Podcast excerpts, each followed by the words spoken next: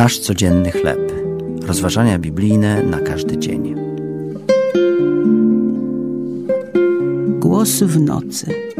Tekst autorstwa Davida Ropera na podstawie Psalmu 134, werset drugi. Choć Psalm 134 jest bardzo krótki, ma ogromne znaczenie.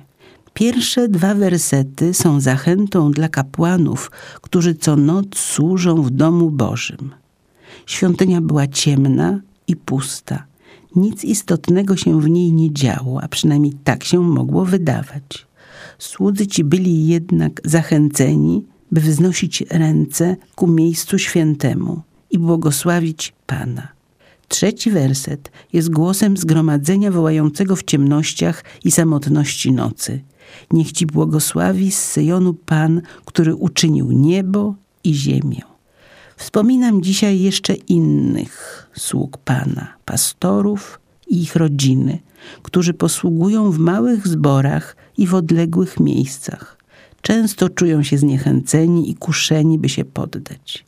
Czynią wszystko, co w ich mocy, służąc Bogu przez nikogo niezauważani i niedoceniani.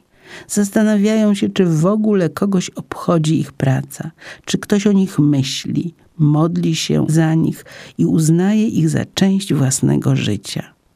Powiedziałbym im oraz tym wszystkim, którzy czują się osamotnieni lub mało ważni. Choć Twoje miejsce jest małe, jest jednak święte. Ten, kto stworzył niebo i ziemię, działa w Tobie i poprzez Ciebie. Podnieś ręce i uwielbiaj Boga. To były rozważania biblijne na każdy dzień. Nasz codzienny chleb.